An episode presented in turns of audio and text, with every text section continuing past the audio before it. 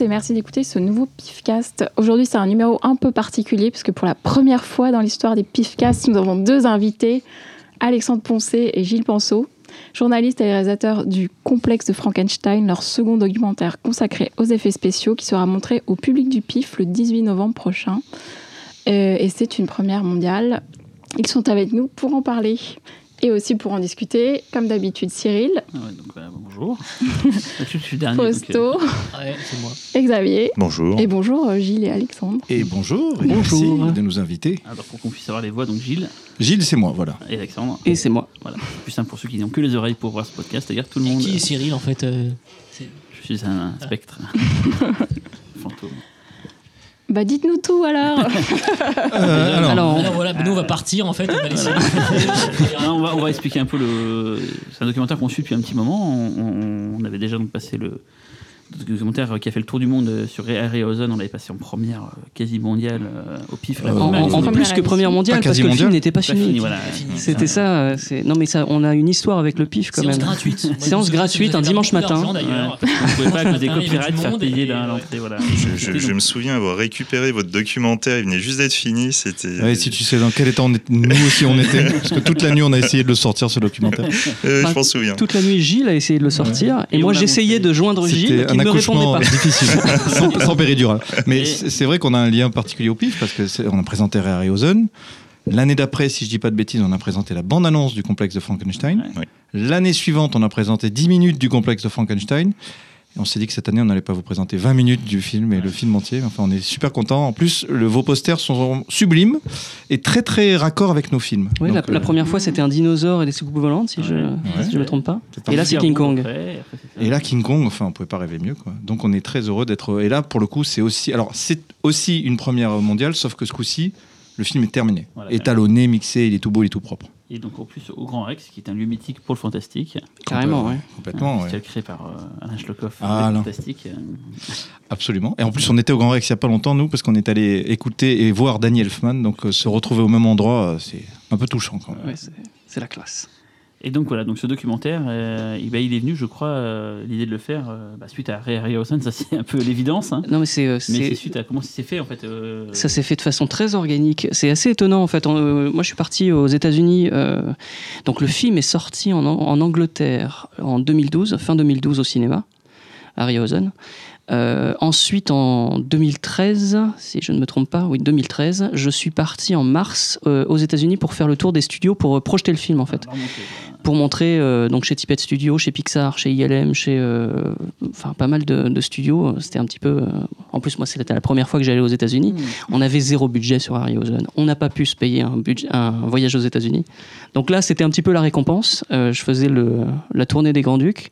Euh, je suis allé à Monster Palooza présenter le, le, le film devant une salle, euh, une salle comble. C'était assez. euh, assez surréaliste et ensuite donc je suis j'ai été invité un peu partout et à chaque fois que j'allais dans un studio il se passait des trucs. Je filmais, je filmais des, euh, voilà, des, des démonstrations de, de- d'effets spéciaux, d'animatronique, de choses comme ça. Et, euh, et au bout d'un moment, en fait, j'ai commencé à vouloir faire des interviews. J'ai commencé, en fait, le, la tournée. Pour l'instant, je- j'emploie le jeu parce que je vais, je vais y revenir. Après, c'est devenu nous. j'ai commencé le film tout seul et, euh, et j'ai ramené des images qu'on, a, qu'on a analysées après avec Gilles. Mais en fait, j'ai commencé avec Phil Tippett, euh, qui m'a invité euh, pendant, je sais plus, euh, une semaine chez lui et au studio. Alors Phil Tippett, c'est celui qui a fait plusieurs des meilleurs effets visuels voilà, de l'histoire du cinéma. Il a fait Ed 209, euh, et donc il a animé Ed 209 en stop motion pour Robocop. Il a euh, fait tous les effets spéciaux de Robocop 2, de l'Empire contre-attaque. euh, Enfin, Gilles pourrait faire une, une thèse sur Phil Tippett aussi. Oui. Enfin bon, disons pour résumer, il a fait tous les effets d'animation des trois premiers Star Wars. C'est le Ray Harryhausen en fait moderne. C'est le, oui, c'est C'est un le successeur. spirituel de Ray Harryhausen, donc les fameux Walker qui a dans l'Empire contre-attaque, euh, ceux qui sont sur deux pattes à la fin du Retour du Jedi. Il a fait euh, euh, donc beaucoup de stop motion, de- d'effets assez hallucinants. Et puis il est passé à l'image de synthèse avec euh, Jurassic Park et Starship Troopers. Il a fait euh, encore des effets incroyables. Il fait partie des rares qui ont pu amorcer le virage parce qu'il y en a beaucoup qui, euh, lorsque les images de synthèse sont arrivées, ben, ont fermé boutique ou ont eu du mal. euh, et lui, pas du tout. Il a amorcé le virage. Et, euh, donc, euh, pour nous, c'était un personnage mythique qu'on avait. Enfin, moi, je l'avais déjà rencontré, mais pas physiquement. Je l'avais interviewé longtemps pour euh, un bouquin que j'avais fait pour plusieurs articles. Mais là, c'était un cran, euh, un cran au-dessus. Quand même. Ah ben non, on l'avait En fait, on devrait, on, Harry devrait rembobiner un petit peu. En fait, toutes ces, toutes ces rencontres qui ont été faites aux États-Unis, ça a été amorcé par euh, Harryhausen. Euh, on- on- quand on a commencé Harryhausen, on était tout seul pendant un an et demi. Et au bout d'un an et demi, on a été adopté par la fondation Harry- Harryhausen, qui nous a euh, ouvert toutes ses portes. Et en fait, on a été invité euh, aux 90 ans de Ray Harryhausen, et là, on a pu rencontrer beaucoup de monde, dont Phil Tippett, euh, Rick Baker, Denis Muren, etc. Donc Rick Baker, grand maquilleur, euh, le loup-garou de Londres. Denis Muren, c'est euh, le, enfin, le seul euh, superviseur euh, des effets visuels au monde qui a son étoile sur Hollywood Boulevard. Il a eu je sais plus combien d'Oscars, enfin, Jurassic Park. Terminator 2, Abyss. euh. Donc c'est euh, un génie absolu. Et donc tous ces gens étaient là pour l'anniversaire de Harryhausen et on a pu les rencontrer. Et on s'est euh, lié en fait avec certains, dont, euh, dont Phil Tippett. On est resté assez proches. On a, euh, il nous a même retourné une interview euh, en post-production pour, euh, pour le doc sur Harryhausen. Oui, parce qu'on tournait dans des conditions tellement précaires Oui. qu'on a fait sa première interview, il n'y avait pas de son ou à peine, enfin l'image était pourrie.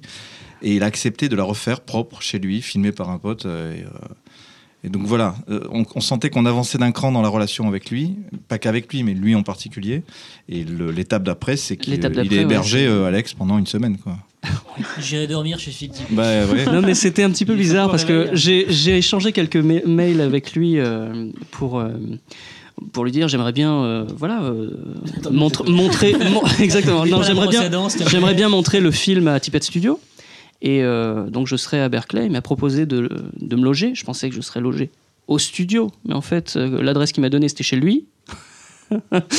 donc il, avait une chambre de vide. Il m'a, il m'a gardé pendant une, une huitaine de jours. C'est- Non, mais sur la vitre de chez lui, il y a un, un autocollant qui dit que cette maison est protégée par, euh, par, euh, par Robocop. par Robocop.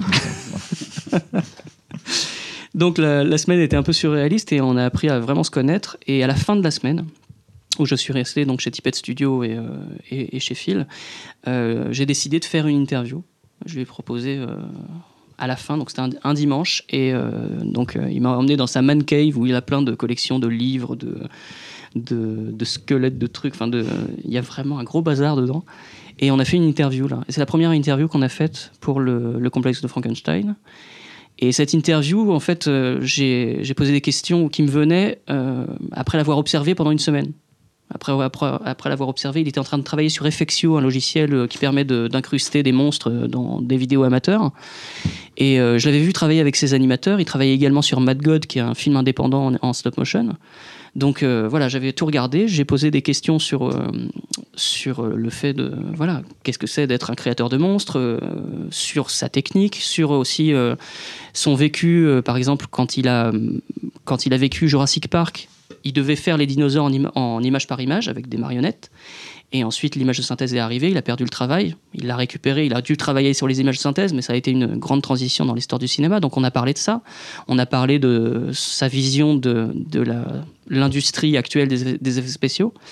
Et ensuite, bah, j'ai continué, je suis allé chez DI, donc Alec Gillis et Tom Woodruff, qui ont fait des effets spéciaux sur euh, Starship Troopers, Jumanji, euh, les Aliens, etc. Euh, les frères Kyodo qui ont fait euh, Killer Clan from Outer Space, Critters, et à chaque fois, euh, voilà, je me retrouvais à, pouvoir filmer des, euh, des démonstrations. Je posais à peu près les mêmes questions sur l'état de l'industrie, sur les, effets spéciaux. J'ai ramené toutes les images. Donc c'était un voyage de deux semaines et demie, trois semaines. Je, Non, c'était même un peu plus que ça, presque un mois. Et ouais, ouais, j'avais envie de partager, c'était tellement surréaliste.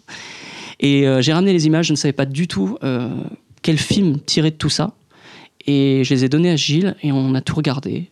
On a tout revu, revu, revu. On a commencé à réfléchir. Quel film? Il y avait un film dedans, on ne savait pas exactement ce que c'était. Et on a fini par le trouver. Mais c'était pas évident parce qu'en fait, on avait envie de parler d'effets spéciaux, puis de toute façon, c'est ces gens-là que Alex avait rencontrés. Mais on s'est dit, on fait quoi? On fait un film sur les effets spéciaux? Est-ce que c'est pas trop vaste? Est-ce qu'on fait un film sur l'industrie des effets spéciaux aujourd'hui, qui à l'époque, euh, enfin aujourd'hui encore, mais à l'époque connaissait une crise vraiment particulière c'était la euh, grosse crise des C'était en train de s'effondrer. hein. C'était. euh, Mais on s'est dit, est-ce que c'est de ça qu'on a envie de parler? Est-ce qu'on a envie de parler que des effets spéciaux pratiques, ce qu'on fait en direct devant la caméra, par opposition aux effets qu'on fait sur ordinateur après coup? Parce que c'est bon. On Est-ce qu'on veut faire un film pour une niche On aussi a une enfin, tendresse un peu particulière pour ça. On s'est dit, qu'est-ce qu'on fait avec tout ça? Et petit à petit, je sais plus comment, mais l'idée s'est un peu imposée d'elle-même. On s'est dit qu'on avait envie de parler de, des créateurs et des créateurs, pas que d'effets spéciaux. Enfin, on avait envie de restreindre un peu le, à la fois d'élargir le débat, mais de restreindre notre champ d'investigation. On s'est dit, on va s'intéresser à ceux qui fabriquent des créatures. Parce que c'est un aspect très humain, c'est-à-dire que ceux qui font, je sais pas moi, des matte painting ou euh, des effets visuels qui ne concernent pas des personnages, c'est un métier à part. Mais ceux qui fabriquent des créatures ont une relation particulière à leurs créatures. Et assez rapidement aussi, le nom de Frankenstein est arrivé. Pour deux raisons. D'abord parce que c'est l'un des monstres les plus connus du cinéma fantastique. Et aussi parce qu'il y a euh, ce lien particulier entre le créateur et sa créature. On sait que le créateur euh, met un peu de son âme euh, de sa personnalité dans la créature, dans la fiction de Marie Shelley, dans tous les films qui en sont tirés, et aussi dans la réalité, parce que on a bien vu que Phil Tippett, quand il crée une figurine, euh, et même les animateurs euh, qui font de l'image de synthèse, ils jouent le personnage eux-mêmes. Enfin, ils s'identifient un peu et, et souvent on retrouve un peu de leur personnalité. Les, les monstres de Phil Tippett, ils ressemblent un peu à Phil Tippett. Quoi. C'est, euh, ceux de Ray Harryhausen ressemblent à Ray Harryhausen d'une certaine manière. Pas physiquement, mais dans le comportement. Enfin, ils ont tous des. euh, Et donc on s'est dit, on tient peut-être quelque chose là. C'est donc les monstres, parce que vous auriez très bien pu aller voir euh, celui de Harman pour voir, voilà, c'est gourmet, des choses comme ça. C'était vraiment le côté Oui. monstrueux. Et puis, euh, alors, euh, Alors monstrueux- créa- créature, on a, Créature, on- ouais. C'est vraiment créature parce que par exemple euh, Docteur Octopus, les tentacules de Docteur Octopus pour nous c'est des créatures. Et on a un passage euh, sur euh, sur les effets spéciaux de Docteur Octopus euh, dans le film. Et donc euh, voilà, c'est c'est assez large. Ouais, mais de toute façon, mais en sur même le, temps, le mot monstre, on en parlait dans le docu sur Harryhausen, parce que lui n'aimait pas utiliser le mot monstre. Il disait créature, parce qu'il les aimait euh, comme des enfants un peu. Bon. Euh, alors monstre, c'est un côté péjoratif. Enfin, moi, j'aime beaucoup le mot monstre. Euh, on s'est servi, on s'est servi de creature designers pour le titre original, euh, c'est-à-dire les créateurs de créatures. Bon, en français. ah, ça pour le titre anglais, disons. Oui, titre anglais, ouais, parce qu'original, du coup, français. on sait pas trop. C'est un film français, donc. ouais. Mais le premier titre qu'on a trouvé, on s'était dit que ce serait sûrement temporaire, c'était le complexe de Frankenstein. On s'est dit, écoute, c'est vraiment le sujet du film. Alors c'est alors pour, un vrai, un vrai nom. en plus. alors pour tout avouer, c'est un syndrome qui ouais, est. Euh, c'est bien. Ah, c'est quoi Ce sont deux noms qui existent vraiment dans le dictionnaire, on les trouve. C'est vrai, créature. Créature aussi. C'est vrai, un vrai- c'est un vrai symptôme, un vrai. euh, Alors en fait, c'est pas exactement ça. C'est pas notre définition en fait qui Euh, existe. Le complexe de Frankenstein, l'idée nous est venue, mais sans trop. On se disait ça doit exister parce que le- ça sonne trop bien. Et en fait, ça existe. Et c'est Isaac Asimov, le, le- le célèbre auteur de science-fiction, qui a fait un tas de, de- qui a écrit un tas de livres sur les robots, notamment l'intelligence artificielle. Et le complexe de Frankenstein, c'est plutôt lié à l'intelligence artificielle.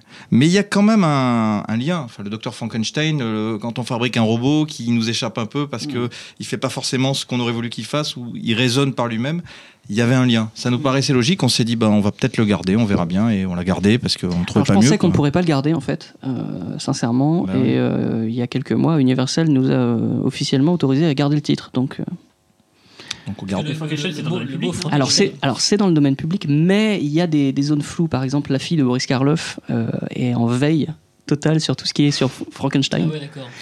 Et, euh, et là-dessus, Universal nous soutient par rapport à, à tout droit. Sachant en euh, plus que c'est pas un film de fiction autour du personnage de Non, Frankenstein. je non, pense que vous êtes. non. euh, ouais. Non, mais on entretient un tout petit peu le doute parce que. Vous faites bien, c'est euh, commercial, c'est bien. Non, mais parce que on l'a pensé comme un film avant de le penser comme un documentaire. En fait, ce qui peut paraître bizarre, c'est que euh, moi j'ai réalisé pas mal de documentaires avec Alex. C'est le deuxième qu'on fait ensemble, euh, mais j'ai pas vraiment une culture du documentaire. J'ai plutôt une culture du, du- du film de fiction. C'est-à-dire, je regarde peu de documentaires. Pas- pas- c'est pas un mal, en fait. Je sais pas si c'est un mal ou un bien, mais en tout cas, c'est vrai que quand on raisonne en faisant un film, on raisonne comme un, un film de fiction, c'est-à-dire avec une musique de film qu'a faite Alex. Alors là, pour le coup, il a fait de A à Z parce que dans le Harryhausen, euh, la musique, la majeure partie de la musique originale, euh, c'est Alexandre qui l'a faite et on a emprunté quelques morceaux de Bernard Herrmann.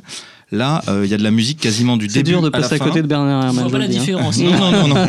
Non, Bernard Herrmann, c'est un peu moins bien, mais enfin bon. c'est- Et euh, là, Alex a fait toute la musique et on a voulu une musique de film qui, euh, qui véhicule des sentiments, qui fasse peur, qui fasse euh, rire, qui, fasse, euh, qui nous émeuve. Et euh, quand Avec on a des thèmes, des thèmes bien précis. on a écrit la structure du film. On voulait aussi, une, on s'est dit, là, il nous faut un retournement de situation, il nous faut un climax, il nous faut une chute. On l'a écrit comme un. Vous voulez dire qu'il y, a- y aurait-il un twist dans votre film Absolument. En réalité, tout Mhm. n'était qu'un rêve. Ah.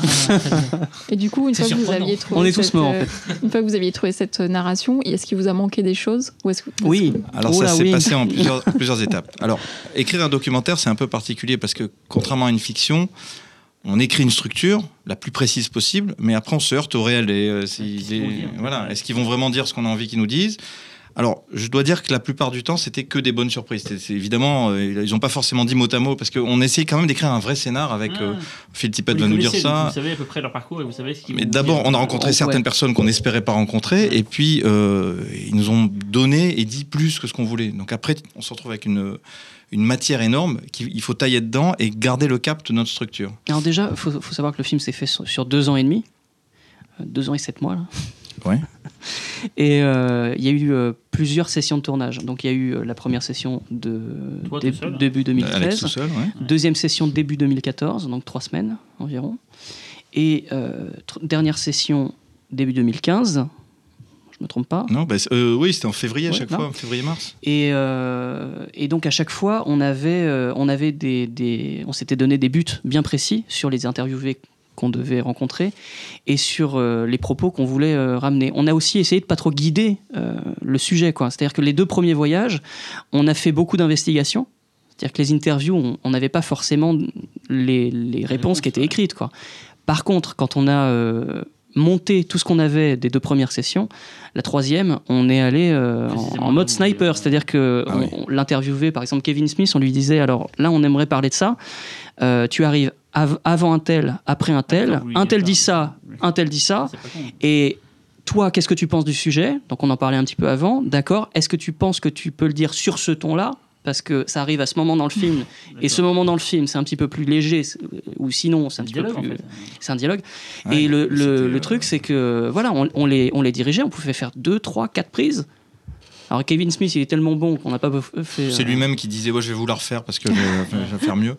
Mais, mais c'est vrai que c'était vraiment de la direction, quoi. Et euh, voilà, Oui, on, et- on s'entendait avant sur, sur ce qu'ils étaient. On avait euh, déjà un montage, on avait déjà Ah, euh, mais- quand on est arrivé. Donc euh, on a vraiment écrit le scénario à partir du montage. C'est-à-dire qu'on a fait la euh, transcription de tout ce qu'on avait et on s'est dit tiens là quand même il nous manque un lien parce que c'est on passe on passe d'une scène à l'autre, on n'a pas la transition qu'il nous faut euh, et donc on avait euh, Alec Gillis donc qui a travaillé sur par exemple le remake de The Thing. On lui a dit voilà juste avant toi il y a Rick Baker qui euh, qui parle d'une expérience malheureuse sur Men in Black. Si tu pouvais enchaîner. Donc on lui En dit voilà la dernière phrase que dit Rick. Baker c'est ça arrive de plus en plus souvent. un- Et il dit, et c'est vrai que ça arrive de plus en plus souvent. Il fait la réponse, donc du coup, tu te Ah. retrouves avec. Alors, le piège, c'est que ça peut être un peu mécanique, mais en fait, ils sont tellement bons que ça marche, euh, ça marche tout c'est quoi seul. les, les, alors, je Ah non, non, je, sais- je pensais simplement que ça devait faciliter le montage en fait de manière assez impressionnante. C'était génial. En plus, on pouvait même leur montrer les séquences. On leur disait, voilà, regarde la séquence qui vient avant toi. C'est un peu démiurgique, mais bon. Ouais, mais euh, tu sais, finalement, et c'est, c'est- ça revient à ce que je disais tout à l'heure, c'est-à-dire qu'on a vraiment pensé ce- à ce film comme un film. Oui, oui, c'est sans le restreindre à c'est un Mm. docu, c'est un reportage, c'est une fiction, non, c'est c'est un documentaire, c'est c'est- il, entre dans la famille documentaire complètement. Mais de la même manière, on a essayé d'éviter au maximum, je dis pas qu'il y en a pas, hein, euh, les gens assis en train de parler. Parce que dans ce type de documentaire, et d'ailleurs dans le, dans le film sur Harryhausen, euh, c'est quasiment tout le temps le cas, on a des gens assis en train de nous parler et des extraits. Des gens qui nous parlent, des extraits. Et on s'est dit, est-ce qu'on peut pas sortir de ça Caméra à l'épaule, ils vous montrent des trucs euh, et tout. voilà, ouais. dès qu'ils peuvent, parce qu'on parle de quelque chose de tellement euh, visuel qu'il faut les voir faire Mm. si on peut, Mm. et aussi organiser des rencontres et des Ah dialogues où cool. on s'exclut un peu, enfin on s'exclut, ils nous oublient un peu et puis ils parlent entre eux. La première qu'on a faite euh, vraiment là-dessus, c'était euh, John Landis, Joe Dante.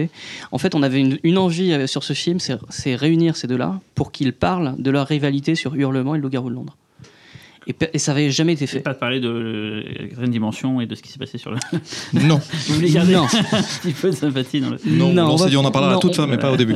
Genre, on n'en parlera pas. Non, pas du tout. Euh, non, par contre, euh, les, les voir justement parler de ça, c'était, euh, ça donnait une autre dimension à la chose, quoi. Parce qu'on marrant a, parce on a que- eu des docs qui parlaient de, du hurlement, on a eu des docs qui parlaient Oui, de la- mais jamais les deux, mais jamais les deux en même temps avec les deux. euh, Bah non, parce qu'on n'était pas sous la bannière d'un studio là, donc on pouvait mélanger les deux euh, sans, sans Il n'y a pas problème. de promo là, c'est on parle. Non, ouais. Et donc, du coup, quand on sait qu'on a réussi notre coup, c'est quand il nous oublie totalement. Et que John Landis euh, dit à Joe Dante, mais tu m'as fait chier avec ton film parce que du coup, tu m'as piqué mon idée et mon Mm. superviseur d'effets spéciaux. Et l'autre lui dit, bah ouais, mais euh, bien ton, niqué. ton film, il avançait pas, il fallait bien que je fasse le mien. Et ils le disent de manière amicale en se marrant parce qu'ils sont super potes. Ouais, mais ouais. euh, Mais pour rigolo, nous, hein. c'était un trésor d'avoir ça Mm. parce qu'on l'a jamais vu nulle part. Et je c'est quoi les, les zéro surprises que vous savez, dont vous avez parlé tout à l'heure, les, les- les bonnes surprises de ce. Bah, écoute, il y en a eu plein. Euh, Alex a évoqué le. Sans trop spoiler pour ceux qui vont non, mais le, mais- mais- le Jurassic Park, le tournant qui a été Jurassic Park. Ça, c'est un vrai- Quand on a filmé, euh, alors Fittipet, c'est celui avec lequel on été le plus souvent. le plus longtemps. Donc on l'a filmé, vous le verrez dans, toutes- dans, dans tous les états, euh, pas en peignoir chez lui, mais vous le verrez en train de bosser. Enfin, nous, on l'a vu en peignoir chez lui, oui, mais.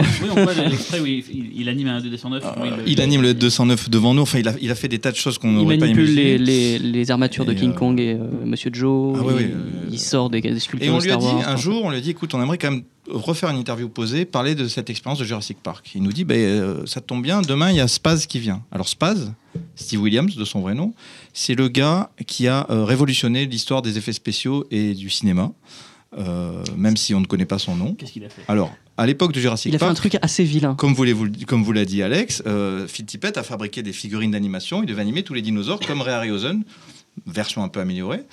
Et Steve Williams faisait partie du département numérique de ILM. À l'époque, euh, il faisait pas grand-chose. Ils avaient fait quand même Terminator 2 et, euh, et Abyss, mais ça restait très expérimental. Et ce petit jeune, qui était un petit con à l'époque, qui a dit on va, on va, on va tuer les effets spéciaux de, de l'ancienne époque, il a piqué une figurine de, de Phil Tippett, il a scanné, il a créé un, un tyrannosaure en image de synthèse, il l'a animé.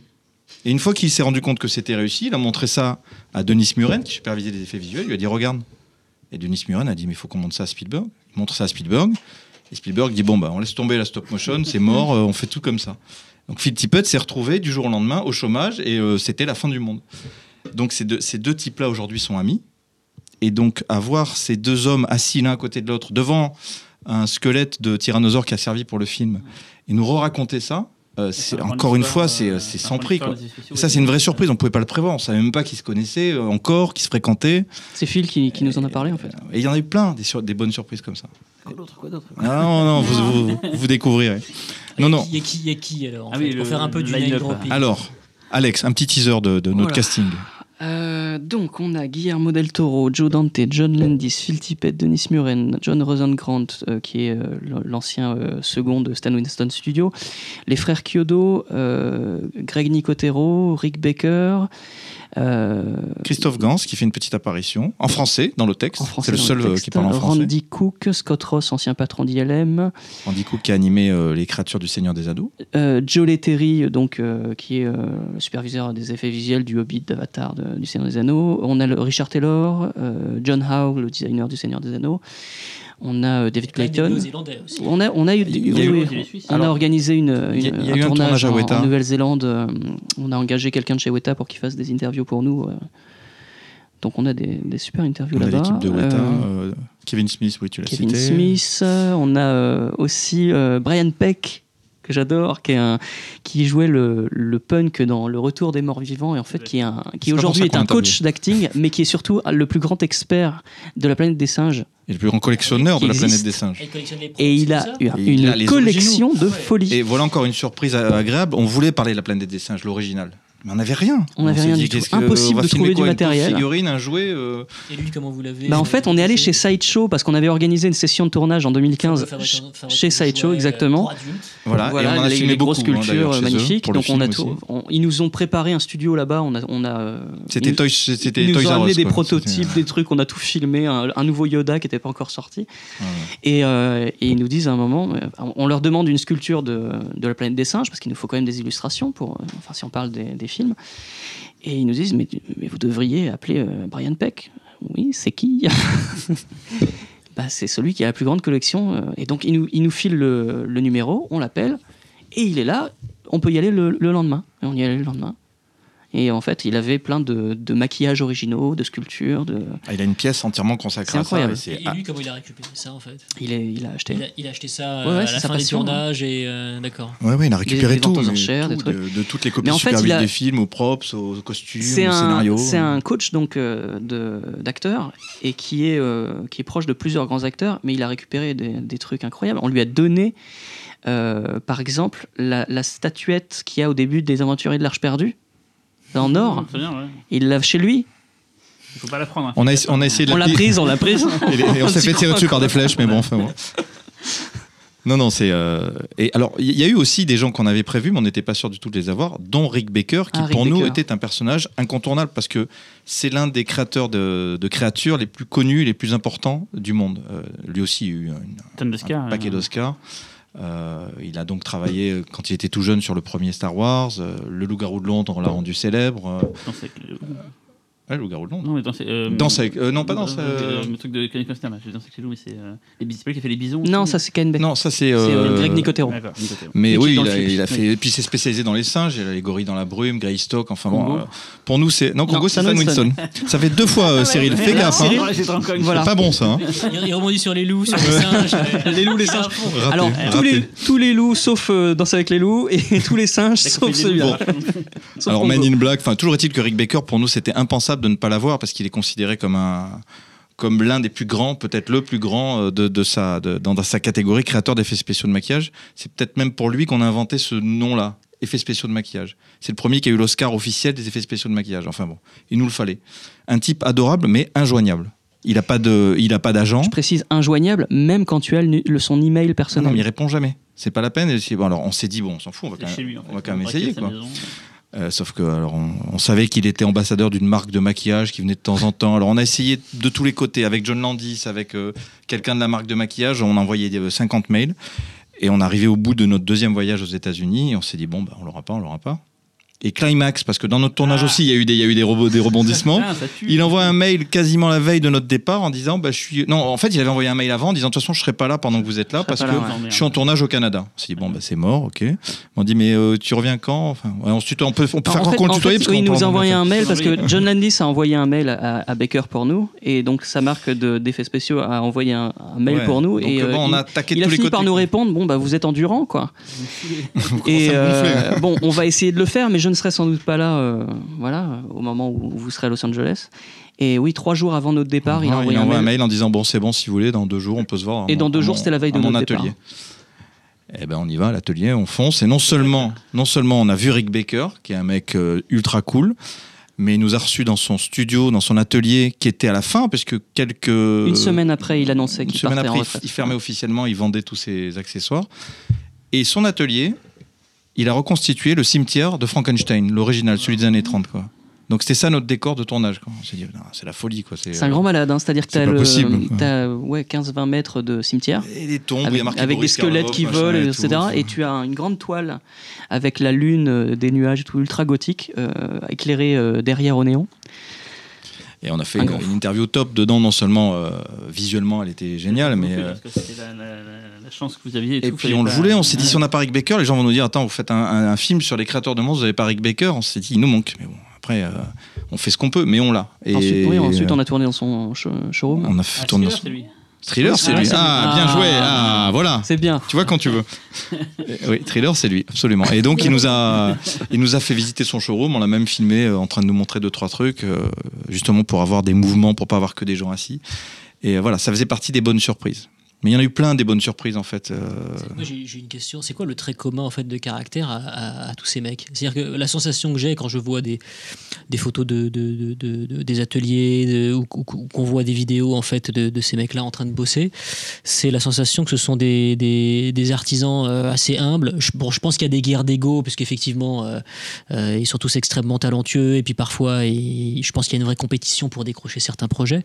Mais, mais la question que je me pose, ouais, c'est en fait qu'est-ce qui les unit en fait d'un point de vue du caractère, puisque c'est quand même des métiers qui sont, euh, même s'il y, y a une- vraie logique de, travail d'équipe. euh, quand je vois un mec comme Tipette, j'ai aussi l'impression que, que, le gars est un peu une espèce de contrebandier solitaire. Enfin, je sais pas, c'est quoi en fait qui les unit euh En fait, quand, quand tu les regardes au quotidien, c'est des, des gars qui peuvent traîner dans la rue, regarder n'importe quel détail, ramasser un truc et- et bloquer dessus pendant 15 minutes. quoi. Euh, Phil, il est toujours en train de regarder, euh, je sais pas, toujours autour de lui, en train de, d'observer le monde de façon e- effectivement assez euh, solitaire. Et ensuite, il revient vers toi et regarde, regarde ce que j'ai trouvé. quoi. Et ils ont tous ce truc. Ils ont tous ce, euh, ce regard sur le monde très particulier, très, très artistique en fait. Et puis ça va sûrement sonner comme un cliché, mais euh, c'est tous des enfants, quoi. C'est tous des gamins. Ouais, c'est tous des gamins. tous Et des ils gamins. sont obligés de, de traiter Euh, euh, de façon industrielle. Alors c'est oui, certains sont des chefs d'entreprise, pas toujours faciles avec leur, euh, leurs équipes parce qu'ils les poussent à bout. Comme Tipette, il est comme ça? Tippett, non, alors Tippett, c'est, c'est, euh, Il pour moi, pas comme c'est, ça. c'est mon préféré. Le- le- Il paraît que le pire c'était Stan Winston. Alors Stan Winston, Alors, on pas, pas, pas forcément avec son équipe. Non, Stan Winston, c'était un, c'était un, disons un Ah, concurrent très particulier pour les autres. Voilà, c'est-à-dire qu'il était, euh, il était dur en affaires. hein. Ouais, Franchement, était dur pour- en quand il voulait un affaires, contrat, euh, il, Mais il était malin contrat. parce qu'il était showman, il se mettait en scène, il faisait les Mhm. plateaux télé, il, euh, il rendait son métier euh, le plus visible. mainstream possible. Quoi. Et ça, c'était très intelligent. Après, bon, effectivement, il y en a qui. euh, Mais c'est des gamins. euh, Ouais. Par contre, Tippett, je, je reviens là-dessus. euh, L'organisation de, de Tippett Studio, on dirait un garage en fait. On dirait un garage familial. Euh, moi, mon meilleur pote, quand j'étais euh, gamin, j'habitais dans, un- dans un village. Ses parents avaient un garage. Donc, il y avait euh, le père qui faisait le- la mécanique et la mère qui faisait les papiers. C'est exactement pareil chez Tippett Studio. T'as Jules, la femme de Phil Tippett, qui s'occupe de récolter les contrats. Et Phil, euh, il fait euh, son, son day job c'est-à-dire qu'il il, fait tous les contrats, euh, il fait tous les boulots en fait qui l'intéressent pas forcément euh, énormément, donc tous les trucs hollywoodiens, etc. gros films. le fait. matin. Et ensuite l'après-midi, il va faire Mad God tout Hmm. seul, euh, à expérimenter avec des, des ciments bizarres ou à faire des formes. avec, euh, Ah oui, la dernière fois, il mettait du plâtre, euh, du plâtre un peu euh, avec de la colle dans des préservatifs pour faire des, des formes. Ne refaites un pas peu ça chez vous. hein. Non, mais surtout pas- que ça lui surtout ex- ça lui explosait à la tronche tout le temps. Toutes les 5 Ok. minutes, Il c'était à pas mourir de de gueuler rire. parce que. Mais euh, voilà, euh, Greg Nicotero, par exemple, qui est un, un chef d'entreprise avisé maintenant, puisque c'est euh, Monsieur Walking Dead. Donc il travaille non seulement sur les effets en spéciaux, il produit, il en Produit réalise. Fear the Enfin, Dead il a un aussi. gros, gros, gros atelier et puis il bosse non-stop. Et puis il a des réalisateurs avec qui il travaille tout le temps. KNB, c'est une grosse, grosse entreprise. une hein. grosse boîte. À ses heures perdues, qu'est-ce qu'il fait? Il fait la tête grandeur nature du tyrannosaure de Jurassic Park et du requin des dents de la mer parce que ça l'éclate. Et il collectionne, euh, voilà, il a collectionné le, le fantôme de Ghostbusters parce qu'il l'a trouvé, je sais plus où. Et, euh, Donc il agace sa femme en fait, il ramène des trucs comme ça à la maison et, et ensuite il doit les ramener au studio parce que ça, ça marche plus dans le jardin. Et ils sont tous comme ça. Et euh, Denis Muren nous a dit une phrase qui est dans le film d'ailleurs. Il dit c'est un boulot à temps plein de rester un gamin? Parce que quand tu es face aux réalités de ce boulot qui est ben voilà il faut respecter les échéances, il faut respecter les budgets, il Mhm. faut gérer les humains, il Ouais, faut gérer peux- la prod, faut tu peux vite oublier euh, l'étincelle qui t'anime. Hmm. Et cette étincelle, tous les mecs qu'on a vus, ils l'ont. Quoi. On sent que quand ils y vont, euh, c'est des enfants. Enfin, et puis quand ils nous voient, nous, parce que nous, faut nous imaginer, euh, euh, se retrouver dans ces ateliers où on se retrouve face à des créatures qu'on a vues quand on était gamin et qu'on sait que c'est les originales, à un moment donné, on perd tout sens de, de professionnalisme. On a la bouche qui tombe par terre et euh, on fait des selfies comme des abrutis avec tout, ce- tout ce qui traîne. Et eux, ils nous regardent avec un œil un peu attendri parce qu'ils se, ils se disent, ben oui, mais Bah, ils auraient fait la même Oh, chose. voilà, exactement. Non, Phil, des fois c'est un œil un peu consterné. Oui, hein. non, parce que lui, euh, il dit, mais qu'est-ce que. Gentiment consterné. Tu vas, me re- tu vas me reposer cette tête 2D de 109 de suite. hein. C'est vrai que des fois, des fois je, le, je le filmais, euh, je faisais des, des timelapses en train de, enfin, de lui en train d'animer euh, des trucs en stop motion. Il se tourne vers moi, mais, mais c'est un peu comme regarder l'herbe qui pousse, non? C'est- Oui, c'est en fait, il- Non, non, bon. c'est intéressant. Il, était, il faisait comme ça avec Ray Harryhausen quand il était gamin, donc euh, il et- comprend. Et Steve Johnson, vous l'avez aussi vu? Oui, oui, on l'a. Steve Johnson, euh, c'est un personnage important pour nous parce qu'il a, Très son intervention dans le film sur Ray Harryhausen était tellement brillante. Alors qu'il nous avait dit juste avant l'interview, j'ai rien préparé, je sais pas ce que je vais vous dire. On l'a trouvé tellement pertinent, tellement Menteur. Enfin, je sais pas quoi. C'est, c'est- Il nous a amené ailleurs. Il a amené le débat un peu ailleurs. On s'est dit, il faut le faire revenir parce que là, en plus, il est super justifié parce que lui, c'est un créateur d'effets spéciaux. Il va nous parler de Abyss, de Ghostbusters, de son expérience avec Rob Bottin, avec Rick Baker. Parce qu'il a été euh, assistant de Rob Bottin sur Hurlement, Ouais. et ensuite assistant de Rick Baker sur Le Loup-garou de Londres, par exemple. Non, puis il a fait des trucs de fou. Voilà, il nous a parlé notamment des tentacules de Dr Octopus. Enfin, et il a une personnalité euh, bien particulière, Steve Johnson. Sauf que il a pas, euh, il est resté avec nous. En fait, on le voulait un peu comme un Monsieur loyal, pas tout le temps. Parce que euh, dans ce film-là, euh, il y a des gens qui ont un rôle à jouer à un moment donné, puis après ils s'effacent pour laisser, en laisser passer d'autres. Et lui, il intervient évidemment pour nous parler des maquillages spéciaux, mais il intervient régulièrement, soit pour parler de son propre boulot, soit pour parler de- du travail de ses, euh, de ses pairs. Mais euh, il, il est vachement bien, quoi, parce qu'il a. Et puis sa manière de raconter les histoires, non seulement il a du recul sur ce métier-là, mais il a une manière hyper péchue de raconter les histoires. Il nous fait revivre des moments, euh, des moments un peu difficiles ouais. qu'il a vécu euh, sur sur Abyss notamment, où il a failli devenir fou.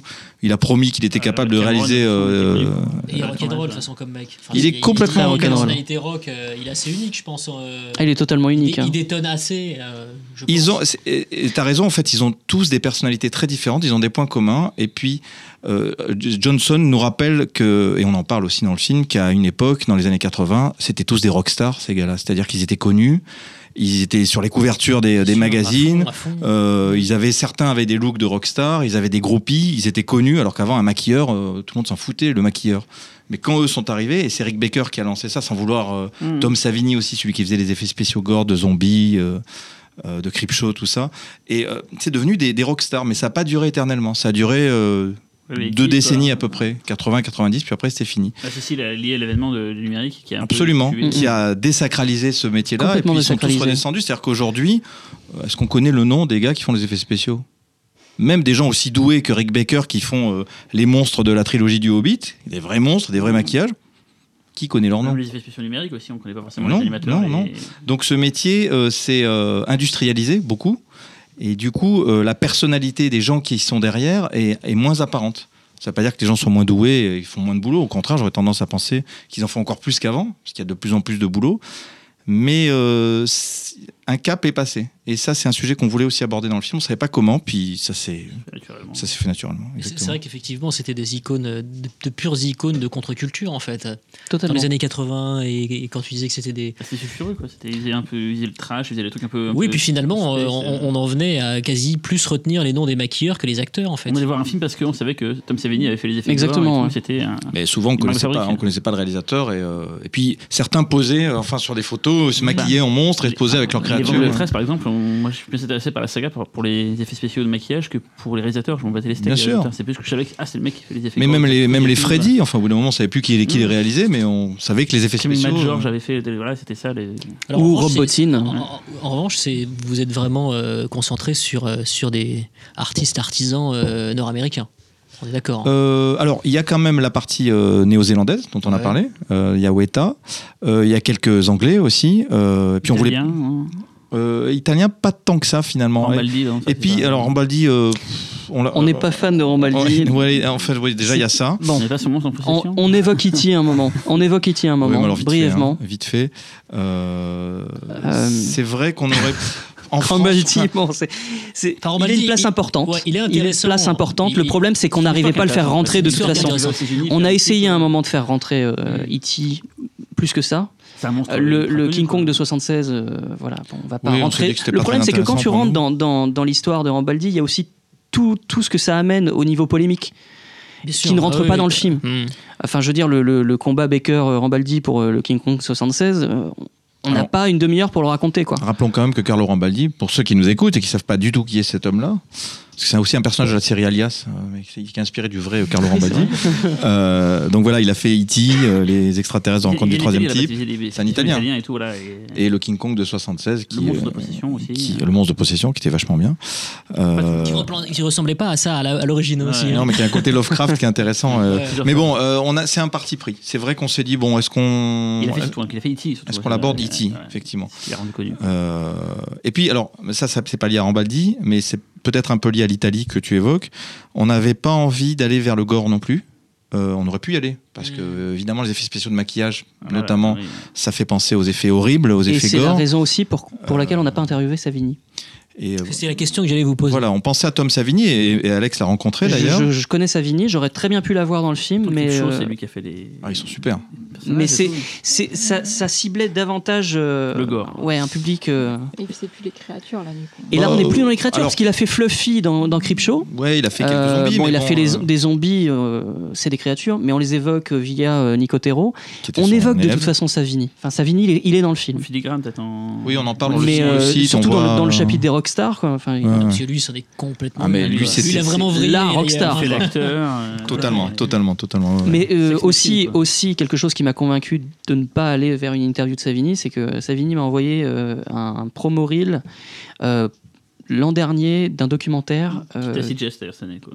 Je... Ouais, il est sorti là? Il était à CGS, ouais. D'accord. Euh, tu l'as vu? Non, ça veut dire m'a dit que c'était un truc un peu sci-fi, pas terrible, donc je sais pas. D'accord. voir, en fait. En, en tout cas, il y a un documentaire qui est fait sur sa vie. euh, Mais c'est autoproduit. Enfin, apparemment, C'est un peu autoproduit, voilà, ce qui m'a c'est un- envoyé- ce qui C'est m'a envoyé- géographie euh, euh, son Ce qu'il m'a envoyé, c'était un peu géographique et surtout, c'était un peu anecdotique. C'est-à-dire que ce qu'il m'a envoyé, c'est il m'a tout envoyé euh, 15 minutes sur euh, Fr- euh, From Dusk Till Dawn, Une nuit en enfer. Et c'était chaque, euh, limite chaque plan euh, de ses- son apparition euh, expliqué, quoi. Mais bon. Alors si tout le film. Non, mais de bon, toute façon, après. il fallait faire des choix. Il y avait le euh, Japon aussi, enfin, j'y pense. oui. euh, tous Oui. les- On a Godzilla dans le film, bien Boraiats, sûr. etc. Alors on évoque beaucoup euh, Godzilla, euh, on en parle longtemps, alors pas avec les gens qui ont, qui ont Mm. travaillé dessus, mais euh, avec euh, notamment Steve Chiodo euh, et avec Matt Winston, le fils de Stan Winston, qui a créé l'école euh, Stan Winston pour créer des, des caractères et qui défend les techniques d'effets spéciaux un peu à l'ancienne. Et on voulait évidemment parler de Godzilla, qui est considéré comme le roi des monstres. euh, donc on- il a un chapitre euh, important. Mais en fait, il a, a un chapitre qui est un peu maquillé. Le, truc, c'est qu'on a une structure assez particulière. On essaie de parler des films sans parler directement des films. On essaie de garder de la hauteur à chaque fois qu'on parle d'un film. Ou sinon, si on parle d'un film, c'est que c'est une euh, grosse étape dans l'histoire du cinéma. Mais par exemple, Godzilla, on parle de Godzilla quand on parle de la technique des hommes en costume. On va parler de, des 209 de Robocop quand on va parler de la stop motion. On a une structure au, au début. euh, on peut peut-être parler de la stu- structure du Mais film. parlons de la structure. Dire, Parlons de la structure. Mais allons-y, quoi. C'est par chronologie, c'est par. Alors justement, on a essayé de pas faire. Euh. On, on a essayé de pas faire chronologique. On a une première partie où euh, Plus thématique, on, en fait. on explique en fait le, la relation, euh, on pose les bases de la relation entre les créateurs et les, et les créatures. On pose la question de qu'est-ce qui est un bon monstre? Et euh, donc euh, chacun apporte sa vision de la chose. Et ensuite, euh, on, se pose la question de comment on crée un monstre pour le cinéma. Donc ça commence par le scénario. Après le scénario, on, a, on peut faire des dessins, ou, voilà, on, on trouve un artiste qui va, qui va poser ça en 2D ou en 3D. Euh, par exemple, il y a George Duchel qui euh, est le, le sculpteur de, des créatures d'Avatar qui nous a fait une sculpture en, en temps réel. Euh, pour les dessins, on a euh, Charlie Kyodo et euh, John Howe qui nous font des dessins en temps réel, pareil, donc en time-lapse. encore des bonnes surprises hein, qu'on n'avait Euh, pas prévues du coup. euh, hein. Nous, on pensait juste montrer des dessins et montrer des sculptures. Réel. Mais Donc- avoir les gens qui nous le font en live, ça c'était top. quoi. Quand on a fait euh, le, le design, donc avec les sculptures, les dessins, faut se poser la question de la technique. Donc, Quelle euh, matière, quel, quel système enfin, ouais. la technique la plus simple, c'est de faire un maquillage. Donc là, on va commencer à parler de Jack Pierce, donc qui a fait Frankenstein, euh, les, les Universal Monsters. On va parler Lon de Chaney, enfin, Lon Chaney, etc. On remonte, on parle, on a aussi euh, une démonstration de, de maquillage avec euh, Robert Englund, qui est euh, maquillé en Freddy par euh, Robert Kurtzman, un ancien de KNB. Enfin, c'est Avec vraiment. euh, KNB. C'est- Des images qui sont arrivées euh, alors qu'on était en, train post-production, ouais, hein. euh, il y a- y deux mois. fini, hein. Et du coup, votre film fait 4h12. Il fait non. 85. Et, et justement, le, défi, c'était de condenser tout ça pour que ce soit, euh, pour que ce soit Non, fluide ce qui et était- pas indigeste. Le piège euh, qu'on voulait absolument éviter, c'était de faire un bout à bout de making of. Allez, making of Voilà, Jurassic Park, making of Terminator, making of. On s'est dit mais non. Sauf que euh, quand on a commencé, ça ressemblait un peu à ça notre montage parce qu'on s'est dit on a tellement de trucs sur Jurassic Park, c'est génial, on va faire. Et après on s'est dit mais qu'est-ce qu'on fait avec ça? C'est euh, Qu'est-ce qui fait que ça ressemble pas à ça? Alors, ça ressemble pas à ça parce Bah- que euh, la structure dont, dont vous parlez, Alex, on va peut-être pas vous raconter tout le film parce qu'il y, a des- il y a des surprises incroyables dans le film.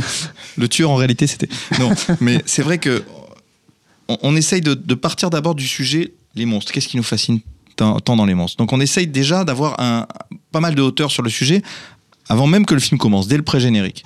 Et ensuite, c'est ce que Alex vient de vous raconter, c'est-à-dire que euh, comment on fait, quelle est la démarche intellectuelle qui fait que je vais fabriquer un monstre, techniquement comment je fais? Ça nous paraissait important de passer euh, un peu de temps sur chacune des techniques pour qu'on comprenne. Et qu'une que- technique en amène une autre, en fait. Et que et c'est le scénario. Tu dis voilà la stop motion c'est bien, ouais, mais si j'ai envie que le monstre touche l'acteur, comment je fais? Ah, bah alors il y a, il y a d'autres techniques.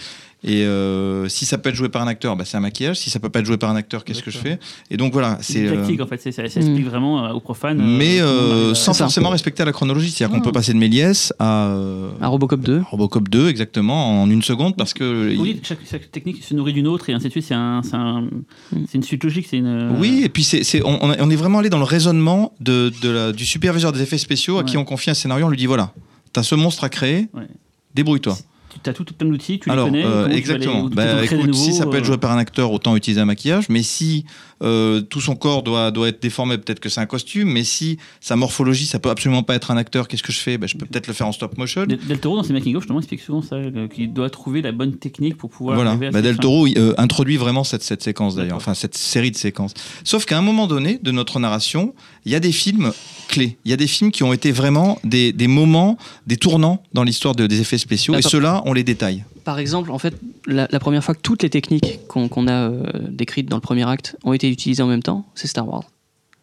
C'est la première fois que tout, euh, stop motion, Mhm. maquillage, homme, homme en costume, euh, euh, tout, animatronique, euh, Alors, Matt etc. Painting, on en parle pas beaucoup Oui, parce que c'est vrai, mais euh, Tout ça a été utilisé raison. dans un film Star Wars 77. Donc d'un coup, euh, fin du premier acte, début du deuxième acte, il y a Star Wars qui emmène euh, le loup-garou de Londres hurlement, qui emmène euh, Grem- enfin The Thing, qui emmène Gremlins, qui emmène Ghostbusters, qui emmène Et là, du coup, Abyss. ça- et d'un coup, on devient- se retrouve avec la, avec la révolution chronologique. digitale. Pareil Donc, euh, du- business aussi, parce que ce film était incartonné. On, on, le studio voulait ce genre de film là plutôt, plutôt que d'autres. euh, On, euh, évoque ça parce qu'effectivement, il y a il y a- des phénomènes de mode. Quand Gremlins sort, euh, ça, ça a un impact sur les gens qui font des effets spéciaux parce que les studios leur disent bon, maintenant, faites-nous utiliser des marionnettes, utilisez ce genre d'effets. euh, ne faites plus. Alors, Critters, on en parle, et voilà. c'est à ce moment-là qu'on évoque.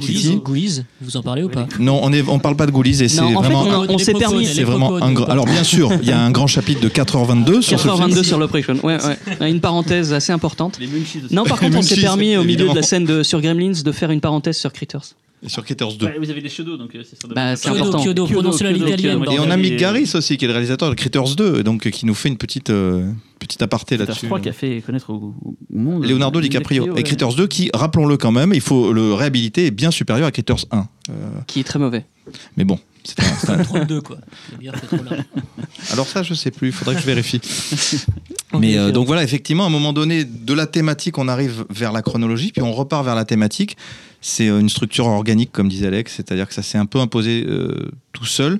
On a su très tôt que le cœur du film, enfin la moitié du film, ce serait Jurassic Park. Ouais.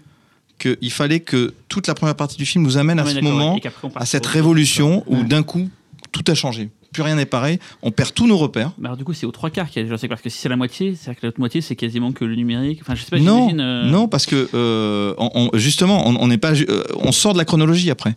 Et après, on aborde d'autres sujets, d'autres thèmes. Euh, le, métier change, effectivement. Et après, qu'est-ce qu'on fait? Ben, Est-ce qu'on mélange les techniques? Est-ce qu'on se retrouve avec un nouvel outil en plus? trop peur, ça, c'est les figurines en dur Exactement. Est-ce qu'on a un nouvel outil en plus ou est-ce qu'on a un outil qui remplace tous les autres? Et donc, le débat s'oriente un peu vers ça. Euh, je, je dirais pas qu'il devient philosophique, mais c'est un Mais vrai. il y a un dernier acte qui est un peu plus Ça, philosophique que les autres. ouais. Jackson dans les scénarios, il dit voilà, il faut des maquettes, il faut des. Enfin, il dit il y a plusieurs effets et chacun a sa bonne place au bon moment et, on les mélange. on sauf donc, euh, que tu te rends compte, et on s'en est rendu compte avec, en discutant avec les gars des effets spéciaux, que pour les studios, les effets numériques, c'était une aubaine, parce que non seulement ça permet de faire tout ce qu'on veut, mais ça permet aussi aux studios d'avoir plus de contrôle que le réalisateur sur le film. Parce que le réalisateur, quand il filme une marionnette, une fois qu'il a filmé, le studio peut pas dire ah je la voudrais plus rouge ou euh, avec Ouais. les cheveux plus longs avec une oreille. euh, non, on l'a filmé comme ça, on l'a filmé comme ça. Le studio avec une image de synthèse jusqu'à la dernière seconde, peut il peut dire euh, fais-le moi plus petit, plus grand, plus rouge, plus bleu. Mais ça, ce serait diaboliser l'image de synthèse. C'est aussi un outil génial pour des réalisateurs qui en ont marre d'avoir des marionnettes où il faut tout le temps cacher les jambes parce qu'elles peuvent pas bouger. Donc, euh, on, on essaye absolument pas De dire euh, images de synthèse c'est mal et c'était bien euh, mieux avant le caoutchouc c'est mieux. Chacun euh, en tire les conclusions qu'il veut. Et alors, il y a donc très peu de réalisateurs en fait présents dans le documentaire, de vraiment de vrais réalisateurs. Vous avez des, des réalisateurs comme Del Toro, vous avez dit, euh, mais mais euh, Qu'est-ce que tu appelles un vrai dans le réalisateur sens où qui n'ont pas de Qui point. sont les pauvres Non, non, mais dans le sens où qui, euh, qui ne sont pas du tout animateurs et qui du coup pourraient vous parler de leur relation justement aux maquettes, aux monstres et tout. Qui Bah, dire, moi, je à Si, c'est parce beaucoup- que c'est beaucoup plus des, des créateurs de monstres et donc très peu de, des gens qui vont filmer ces monstres. Alors fait. on en a quelques-uns, donc on a Kevin Smith, on a Guillermo del Toro, Ouais. John Landis, Joe Dante, Mick Garris un petit peu aussi, Christophe Gans, on a quelques réalisateurs alors. Et qui nous apportent un peu de hauteur sur le sujet. C'est-à-dire que soit ils nous parlent de leur film et de leur expérience, Mm. c'est Joe Dante qui va te parler de Gremlins ou de Small Soldiers, de Hurlement, mais ils ont aussi une réflexion plus globale parce que eux, ils ont vu des choses évoluer. Et euh, voilà, euh, typiquement, euh, Joe Dante qui a fait Gremlins avec des marionnettes et qui a fait Small Soldier quasiment qu'avec des images de synthèse, même s'il y a encore des marionnettes, il a vu ce tournage s'amorcer, il a dû s'adapter. Et euh, c'est une phrase euh, terrible que nous dit Matt Winston, le fils de Stan Winston. Lorsque Stan Winston, qui fabriquait les dinosaures euh, réels, physiques de Jurassic Park, a vu les images de synthèse arriver, lorsqu'il s'est rendu compte que dans la presse, on ne parlait que des images de synthèse, alors qu'il y a beaucoup moins d'images de synthèse que de marionnettes, il s'est dit soit je m'adapte, soit je meurs. Et il s'est adapté. bien de s'en rendre compte. hein. Et donc il a créé euh, Digital Domain avec James Cameron et. Scott Ross et il a dit bon bah Et il faut, Cameron, faut vous évoluer. avez, quoi. vous avez essayé de l'avoir euh On a envisagé On est- Cameron, on a envisagé Spielberg, vient- on en a envisagé. des effets d'optique, après il est, il est devenu réalisateur. Mais, Euh, alors, On a essayé, on a essayé, mais euh, il est sur Avatar 2, 3, 4 et il est très très très on peut compliqué. faire un petit break pour le documentaire Un quand même. Il là. Écoute, euh, c'était, on va dire que c'était un défi qui était, euh, qui nous paraissait pas impossible parce qu'on on a eu la chance de les avoir pour le film précédent. Mais pour le coup, il n'était pas forcément, indispensable. Vous, l'avez- vous avez essayé de l'avoir ou pas? Robert Rodriguez, je l'ai interviewé une fois, c'était la pire interview de ma vie. Qu'est-ce qui s'est passé? Non, il est très sympathique, mais si tu veux, c'était, c'était, oui, c'est- non, voilà, ses réponses étaient un peu monosyllabiques, donc je, je me suis senti tout seul. Et Sinon, le, le piège de ce type de, de, de docu, c'est c'est- c'est- c'est peut-être de tomber justement dans la nostalgie. Non, un peu. Enfin, euh, parce que La nostalgie, ça existe, ce mot. ouais, la nostalgie, nostalgite. c'est la nostalgie, c'est une nostalgie aiguë. D'accord, non mais c'est c'est, la nostalgie. Et, Euh, euh, parce bah- qu'on est, on est forcément tenté quand on, quand on a une, une fascination totale comme ça pour euh, des films qui ont bercé notre enfance, notre adolescence, et qu'on a grandi avec ces monstres, avec ces maquilleurs, et qu'on admire leur travail, et qu'on voit qu'aujourd'hui, effectivement, comme tu le disais très justement, euh, les, les- les- les maquilleurs d'aujourd'hui, euh, bah, leurs noms ne sont absolument pas connus, donc il y a comme une espèce de d'évaluation du- d'un travail qui est toujours aussi forcené et difficile. Est-ce que euh, on peut avoir un regard, on va dire, euh, contemporain et, et même un petit peu euh, limite prospectif, c'est-à-dire essayer de se projeter en fait dans l'avenir et, ne pas être un peu figé sur euh, bah, le rêve, euh, le fantasme, la Madeleine de Proust et tout ça. Alors justement, nous, on était, euh, on s'est mis d'accord très très tôt sur le fait qu'on ne faisait pas quelque chose de nostalgique.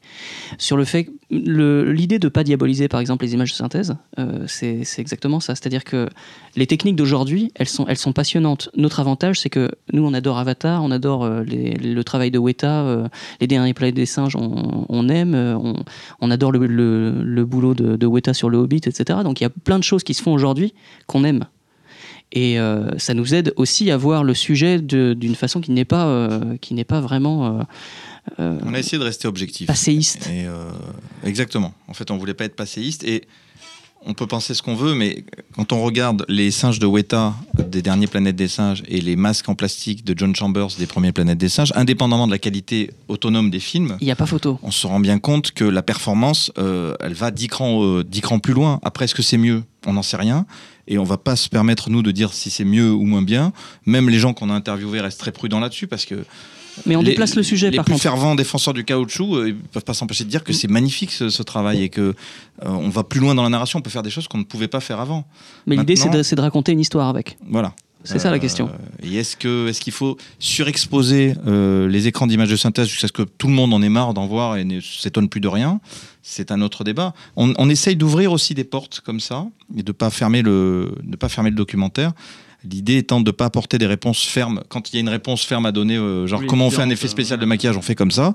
Mais quand il s'agit de prospective, comme tu disais, ou d'avoir un avis euh, plus global, plus aérien sur ce métier et sur ce qui va devenir, on ne donne aucune réponse euh, parce qu'on n'en sait rien. Par contre, on, on donne plein de pistes possibles. Mais on se permet aussi de, de désacraliser un peu euh, certaines choses. Par exemple, euh, le Chris Wallace, euh, qui est dans le film aussi, dont on n'a pas encore parlé, donc qui, euh, qui est le superviseur des créatures de Gremlins et The Fly et, et le Festin Nu, euh, nous parle donc de certaines contraintes des animatroniques, parce que les animatroniques avant, euh, voilà, on allait avoir un mouvement fluide et puis d'un coup, clac, il y a quelque chose qui partait en vrille.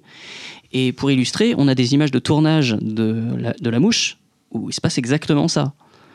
Et euh, La Mouche, on aime tous ce film, mais on, est, voilà, on a grandi avec ce film, mais objectivement, les effets sont perfectibles.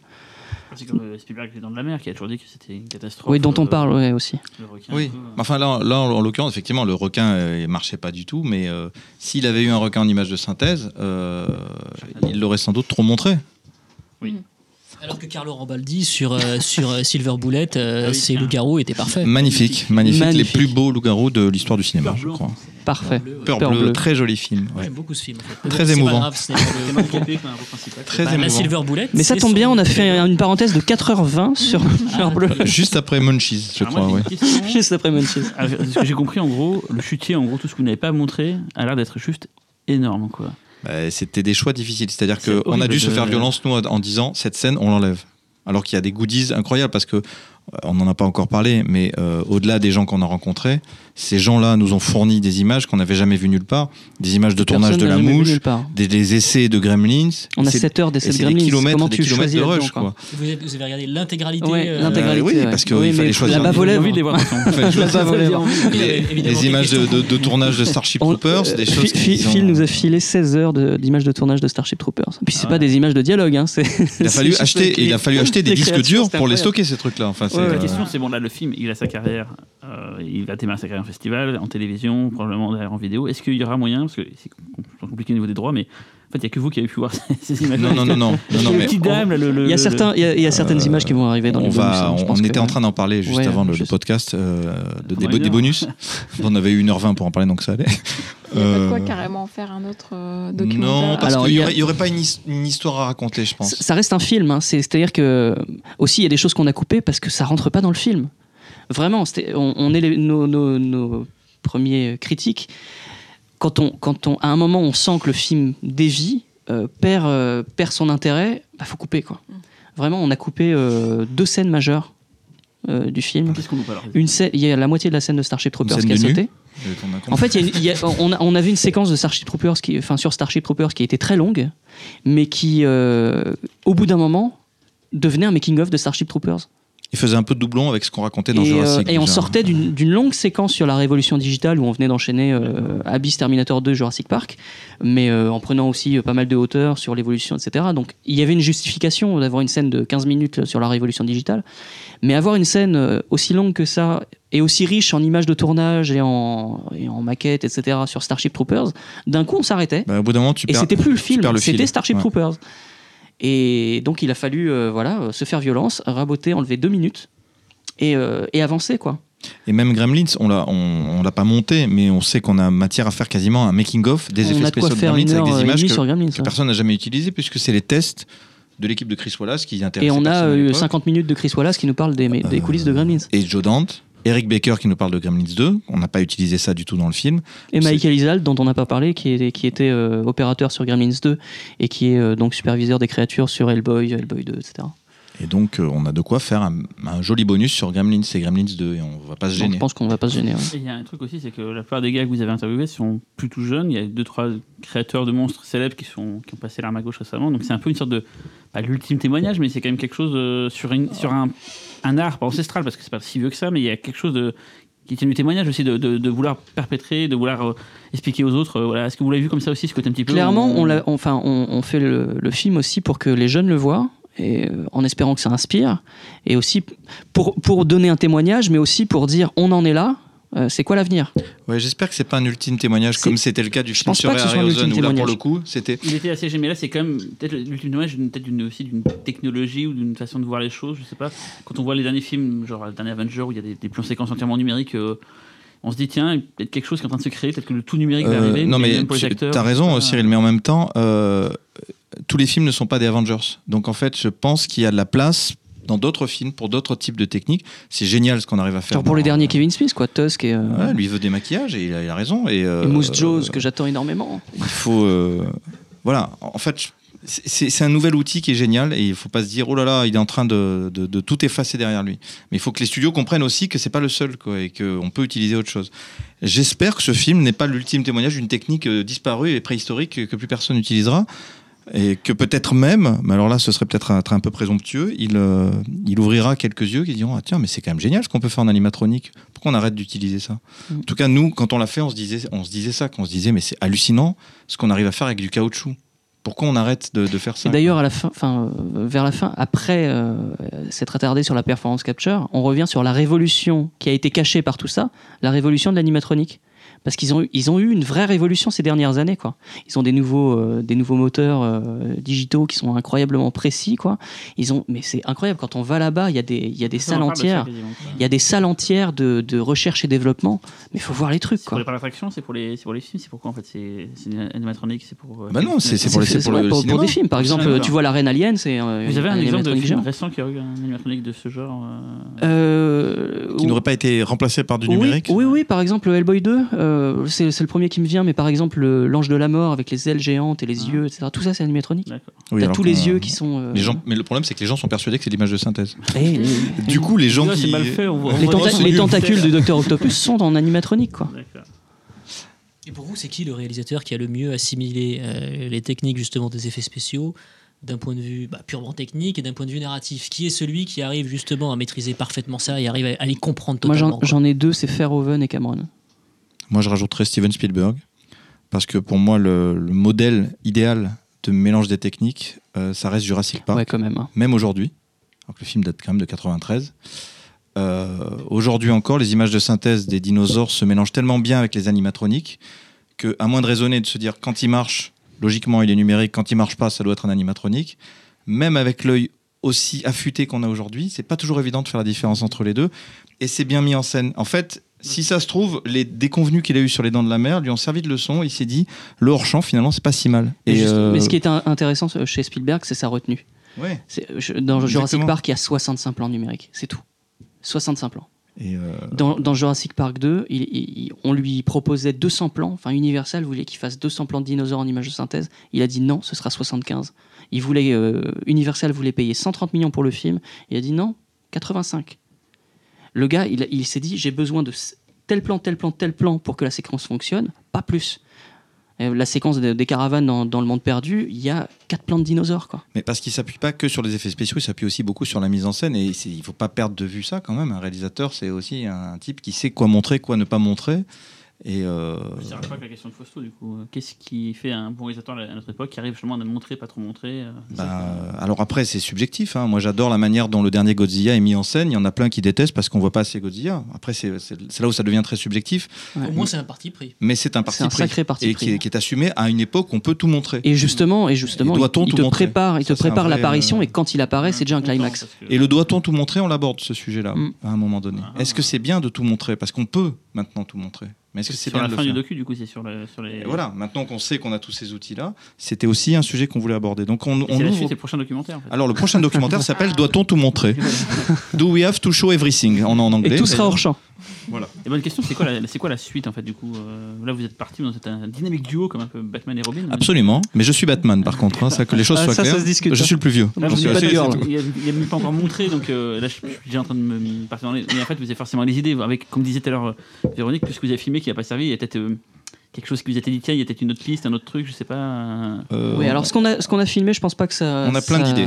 on a plein d'idées. Un, un autre film, il y aura des bonus, etc. Et en encore plus, on a- Je, je pense pas que vous allez balancer tout là ce soir, mais. euh, Non, non, non, non, mais, j'imagine qu'il y a des euh, idées, ouais. Oui, Non, oui, mais il y a, des- y a même des projets qui sont en cours, mais qui sont. euh, On va faire comme les disent Oh, c'est trop tôt pour vous en parler, malheureusement, je n'ai pas le droit encore.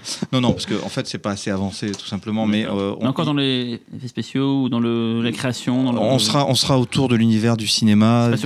Euh, voilà, pas- de, de- c'est un univers qui nous plaît, qui nous parle, qu'on connaît. Autant parler de, de, quelque- de choses qu'on connaît et qui nous passionnent. Euh, On a des idées plus ou moins avancées. Euh, Il y, a des- il y a aussi, et ça c'est assez marrant, euh, sur le dernier tournage qu'on a fait, euh, une idée de documentaire qui est née lors d'une rencontre qu'on n'avait pas prévue. Ouais, totalement. On a rencontré quelqu'un à l'at- à l'atelier des frères Kyodo euh, qui est venu à notre rencontre et euh, on s'est dit mais vous seriez pas le fils de il nous a dit oui et, et donc on est allé rencontrer son son père qui nous a parlé de son grand-père et on s'est dit mais il y a- il y, a un truc de fou à faire avec ces gens-là voilà, c'est un film sur les Méliès. Et donc, euh, ce sera peut-être l'un des prochains parce qu'il y a un, un- un chouette film à faire, un film compliqué en termes d'écriture, mais voilà. On, oh, on parlera d'effets spéciaux, mais pas que de ça. Si on fait le film, en tout cas, euh, on est en train d'y réfléchir. On a d'autres projets complètement fous qui sont sans doute irréalisables, mais on les fera. Il n'y a pas de raison. Et puis, euh, c'est pas un scoop, mais de toute façon, c'est pas du tout avancé, donc je peux vous le dire. Euh, on a très envie aussi de s'ouvrir un peu à la fiction. Euh, et ça va sans doute faire partie des projets qu'on va développer euh, prochainement aussi. Tout en Ouais. continuant euh, à faire Un du film d'auteur en noir et blanc. Un euh, film d'auteur en noir et blanc. Euh, avec beaucoup de dialogue. du moment qu'il y a un monstre, ça me dérange. pas. Et, et c'est quoi euh, vos films de monstres respectifs Ah oui, favoris à vous deux? Euh, le mien date de 1933 et a un rapport avec le poster du dernier pif. Mm. La crête du lac noir. C'est King Kong. C'est- oui. Cyril, tout faux. Ce soir, je sais pas, mais c'est pas possible. Et toi, Alex Euh, Il y en a beaucoup, mais euh, Jurassic Park et le retour du roi, quand même. Le retour du roi, il y a quand même des sacrées bestioles là-dedans. hein. Si on se concentre juste sur les monstres, Hmm. Il y a de la bête. il y a de la bête. Moi, je suis un peu old school parce que je suis vieux, forcément. Donc, euh, King Kong, Non, je mais l'ai après, co- je l'ai bien évidemment, connu. King Kong. euh, Je l'ai bien connu, je l'ai bien connu. Même pas vu en reprise. Mais non, mais non. Le, Jason et les Argonautes aussi, quand même.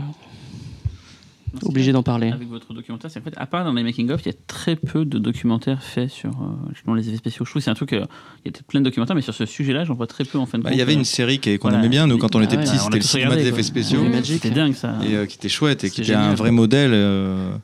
Euh, et, euh, C'était une technique par, euh, par, Ouais, par épisode. c'était super. euh, J'ai enregistré Ouais. ça en VHS. hein, Je, je vais passer ça en Avec la voix off. Mais, Avec la super voix off. euh, Non, c'est en fait c'est un peu comme le film précédent, c'est-à-dire que c'est un film qu'on voulait voir et qui n'existait pas sous cette forme-là. mais il y en a très peu en fait. Il y, a, il y a beaucoup sur des fois c'est un maquilleur ou sur. Mais à part les Oui, peut-être de- très, très ciblé. Voilà. Celui-là, on a essayé d'être plus large Ouais. et on s'est dit même essayons de toucher des gens qui s'intéressent pas forcément aux gorilles et aux dinosaures, mais qui vont considérer, qui vont se rendre compte que c'est une vraie forme d'art aussi. la- sur la- l'affiche. Un film qui ne s'intéresse pas aux gens qui aiment les gorilles et les dinosaures. C'est ça le, la C'est la- tagline. c'est ça la- baseline. on était les premiers euh, surpris que, que ce film n'existe pas en fait. On est deux petits Frenchies. euh, Enfin voilà. des sacrés experts quand même aux États-Unis. Mais c'est ça, et personne n'a jamais euh, Oui, tapé passe- à, à la porte de tous les studios, n'a jamais pu rentrer, quoi. Enfin, c'est très étrange.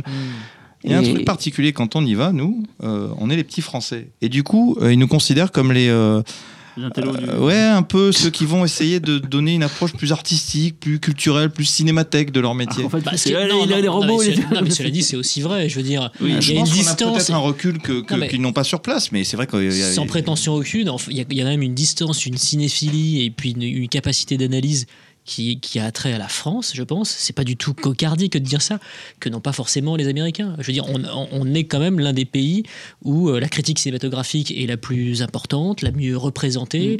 On est un pays cinéphile par excellence, euh, où des films qui ne sont montrés, enfin, où il y a des films qui sont montrés en France qui ne seront jamais montrés ailleurs qu'en France, à part leur pays d'origine. Euh, Non, non, mais c'est peut-être sans doute. Tom. Woodruff, en fait, on vis-à-vis de la culture du fantastique, elle a été, elle a été euh, très, elle a été soutenue, représentée euh, à une époque en France où c'était très mal vu. Il y a quand même des gars qui sont montés au créneau Oui, très tôt, et, euh, et, et- et je pense que c'est pas le cas dans tous les pays d'Europe et même du monde entier, quoi. C'est clair.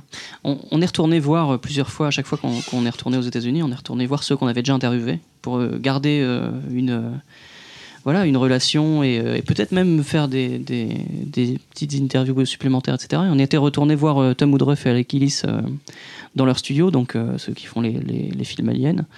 Et Tom Woodruff nous a dit un truc qui, nous avait assez touché. il nous a dit la, la plupart des gens qui viennent dans, nos studios, ils, plaquent leur caméra sur la créature, euh, ils essaient de regarder le mécanisme, etc. Mais vous, vous, vous reculez, vous regardez le créateur. Quoi. C'est pour eux, ça, ça les touche. Quoi. Hmm. C'est, je pense que ça, ça leur fait quelque chose. Mais finalement, le plan machiavélique derrière ce documentaire, c'est bien d'avoir un maximum de contacts pour ensuite éventuellement Fiction, c'est ça, voilà. voilà, donner, enfin dans la fiction et avoir des effets spéciaux pour pas cher. Ah Du ouais. genre Allophile, écoute, Allophile, euh, j'ai pas besoin d'un plan de stop motion. Si tu pouvais faire un robot Voilà. bipède qui attaque quelqu'un. Je sais euh, que l'après-midi, tu bosses sur d'autres choses que tes prods hollywoodiennes que tu torches le matin. Est-ce que tu veux bien voilà, me faire un Mais petit devis Mais de toute façon, on est machiavélique. hein. Les, les- là, les, les auditeurs ne, ne voient pas, mais je suis en train de caresser un chat. Je suis chauve. Moi, je suis effectivement chauve, mais je n'ai pas de chat, par contre. C'est quoi alors Je sais pas si il y a des, des- des créateurs de monstres qui passent à la réalisation comme euh, pour euh, c'était euh, Wishmaster c'était euh, merde euh, Kurtzman. Euh, Kurtzman Kurtzman. qui avait fait ça. Bah, même Phil. euh, Phil, hein, Starship Troopers Alec 2. Gillis, il en a fait récemment aussi. Oui, il en a fait un, Armageddon. Même Tom Woodruff en a fait un aussi. Euh, C'est pas toujours des bons films en fait. Ils ont non, très peu de budget. Non, c'est rarement des Ils ont bons des- films. des tournages ultra serrés. La Nuit des Morts Vivants était pas mal. Était pas mal du tout. Globalement, c'est pas souvent des bons films. Mais alors, à quoi vous vous attribuez ça en fait? C'est peut-être hors sujet la question. Non, mais c'est alors c'est pas un sujet qu'on a Alors, Il y, a- abordé. il y a aussi euh, beaucoup de problèmes de production euh, qu'on connaît pas forcément euh, quand on voit les films. Et le Razor 4 aussi. Mais la mouche 2, c'est cool. La mouche 2, moi La Mouche 2, beaucoup. c'est cool. Et d'ailleurs, c'est le seul film. Quoi. Ouais, ouais, ouais. Chris Wallace. Mais Chris euh, Wallace, The. Vagrant, je sais plus que psychose paranoïaque ou psychose euh, meurtrière, je sais plus. Le, le deuxième de Chris Wallace est mortel, vraiment. Ah. Avec euh, Tu vois? Bill Paxton. Non, mais pas vu, non. Non, mais The Va- The le Vagrant. Razor 4, c'est Essaie- Kevin essaie de regarder ça, c'est génial. des- Ouais, ouais, ouais. Bill. Paxton qui s'installe dans un pavillon Mais- de banlieue et euh, il y a un, un, un clodo qui Un apparaît SDF la qui nuit dans, dans, dans ça. Tu l'as vu Ah, je l'ai vu, j'adore. J'adore ce film. Ah. Qui a d'ailleurs été chroniqué euh, dans Mad à l'époque. Ouais, et avec euh, euh, partout Ouais. dans, le, dans vidéo et débat, il y avait une, euh, une musique aussi de euh, Christopher Young qui est mortel, super euh, expérimental. Donc, comme quoi, il y a aussi des. euh, Mais après, c'est que c'est euh, d'abord c'est deux métiers différents. Euh, tu- n'es pas forcément un excellent créateur d'effets spéciaux un excellent réalisateur.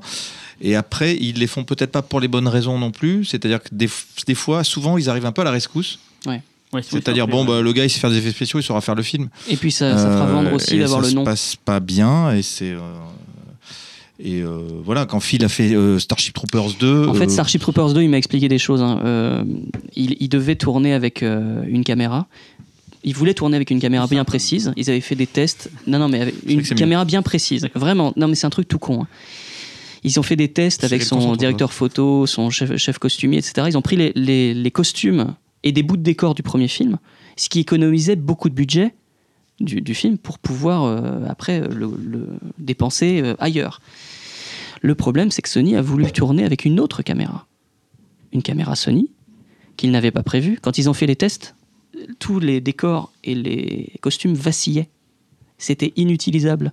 Donc, quelques semaines avant le tournage, ils ont, dû tout repartir à zéro, redépenser la moitié de leur budget dans les décors et les costumes, Donc les effets spéciaux, euh, les effets visuels, ça, a pris un, un coup pas possible. Et euh, les cinq premiers jours, il s'est passé plein de, de bordel parce que c'était pas prêt. Et ils ont, ils ont accumulé trois jours de tournage, trois, trois jours de retard. Et euh, en fait, ils devaient euh, récupérer ce retard, sinon la, la compagnie d'assurance confisquait le film. Donc ils ont pris le, enfin Phil a pris le scénario et puis il a déchiré des pages parce qu'il fallait rattraper le retard. Donc ils ont supprimé plein de scènes. Et le film n'a plus, le film n'a plus beaucoup de. Les gars des effets spéciaux qui réalisent des films, c'est- c'est rarement des premiers choix. C'est-à-dire qu'on les appelle un peu parce qu'on ne sait pas trop qui va réaliser le film. C'est un peu des Alan Smithy, souvent aussi, c'est-à-dire des gens qui se cachent derrière des pseudos parce que voilà. Et euh, ou, euh, et c'est le cas avec Alec Gillis par exemple, des gens qui veulent montrer leur savoir-faire et donc qui se foutent d'avoir un gros budget, qui ont un tout petit budget, mais qui, qui montrent ce qu'ils savent faire. Donc généralement, les effets spéciaux sont top. La réal, pas toujours bien parce que euh, soit il n'y a pas les moyens qu'il faut, soit le talent du gars n'est pas forcément ce- celui d'un excellent réalisateur ou directeur d'acteur, mais Cette année, on en a un au pif de, de, de, de gars des effets spéciaux qui passe à la Real, qui est un néo-zélandais, euh, Jason Lee Oden, qui lui a bossé chez Weta sur Prometheus, sur Le Hobbit, qui a aussi bossé, sur The Avengers et qui, euh, qui fait son premier long. euh, Desgasme, voilà. qui Il est bien Et le, le long est super cool. Et ce qui est drôle, en fait, c'est qu'il a bossé sur des, des, des- des films qui avaient une, une, une grosse structure, euh, une grosse structure digitale, en fait. Et lui arrive à un film qui est beaucoup plus primitif, beaucoup plus prosthétique. Et c'est assez marrant parce qu'on a l'impression que le mec, du coup, lâche complètement la bride, en fait, était super il frustré. en fait. physique. Voilà. euh, Mais lui, il bossait euh, sur, euh, enfin, chez Workshop ou chez Digital? Il était chez Digital, ouais. Il était chez Digital, carrément. Et donc, du coup, c'est assez Non. marrant, en fait, de le voir, euh, de le voir bosser sur un truc. euh, on voit qu'il y a euh, quelques, quelques exemples réussis. Après tout, Guillermo del Toro a commencé à- en faisant des maquillages. Kyodo aussi avec euh, Killer Clown. Euh, les frères Kyodo qui ont quand même fait un film cool et puis euh, le, le réalisateur de Blade euh, il faisait des effets spéciaux Norrington, c'était son métier aussi au départ donc il y a quand même quelques exemples réussis mais euh, Antonio Margheriti, hein. Cameron aussi. Mm.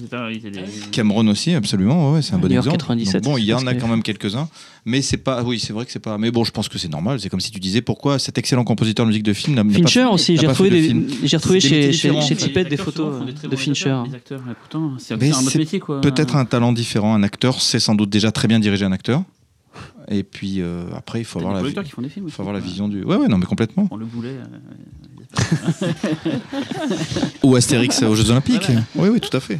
Oui, ce sont de bons exemples. faut exiger de la C'est- qualité. Ce serait bien de finir ce podcast sur Astérix aux Jeux Olympiques. Ça me ferait plaisir, moi. Aladdin, tu peux par exemple ouvrir des salles de sport dans Paris et puis faire un film comme Aladdin. C'est ça qu'il est Oui, ça. Arthur Benzaken, ouais. Mais bon, peut-être que ça va couper, c'est en fait du podcast. Ouais, Mais Jésus a dit qu'il a raison, il faut qu'on finisse un truc intelligent, ça serait bien de finir sur un truc intelligent, il faudrait peut-être mieux que Véronique dise quelque chose. Bah, le, le truc le plus intelligent que je puisse dire, c'est que le complexe de Frankenstein, c'est donc le 18 novembre euh, à 21h45 au PIF pour la cinquième édition. Et c'est une première euh, mondiale. On peut le dire, mondial. Et on est très, très content. Vraiment, euh, c'est, content. c'est- on est touché de- déjà d'être au pif. Ça nous fait plaisir à chaque fois d'être au pif. Et en plus, dans ce cinéma mythique, c'est, euh, c'est top. C'est un vrai rêve qui se réalise. C'est chouette. Merci. Bah, merci à vous. merci. Merci.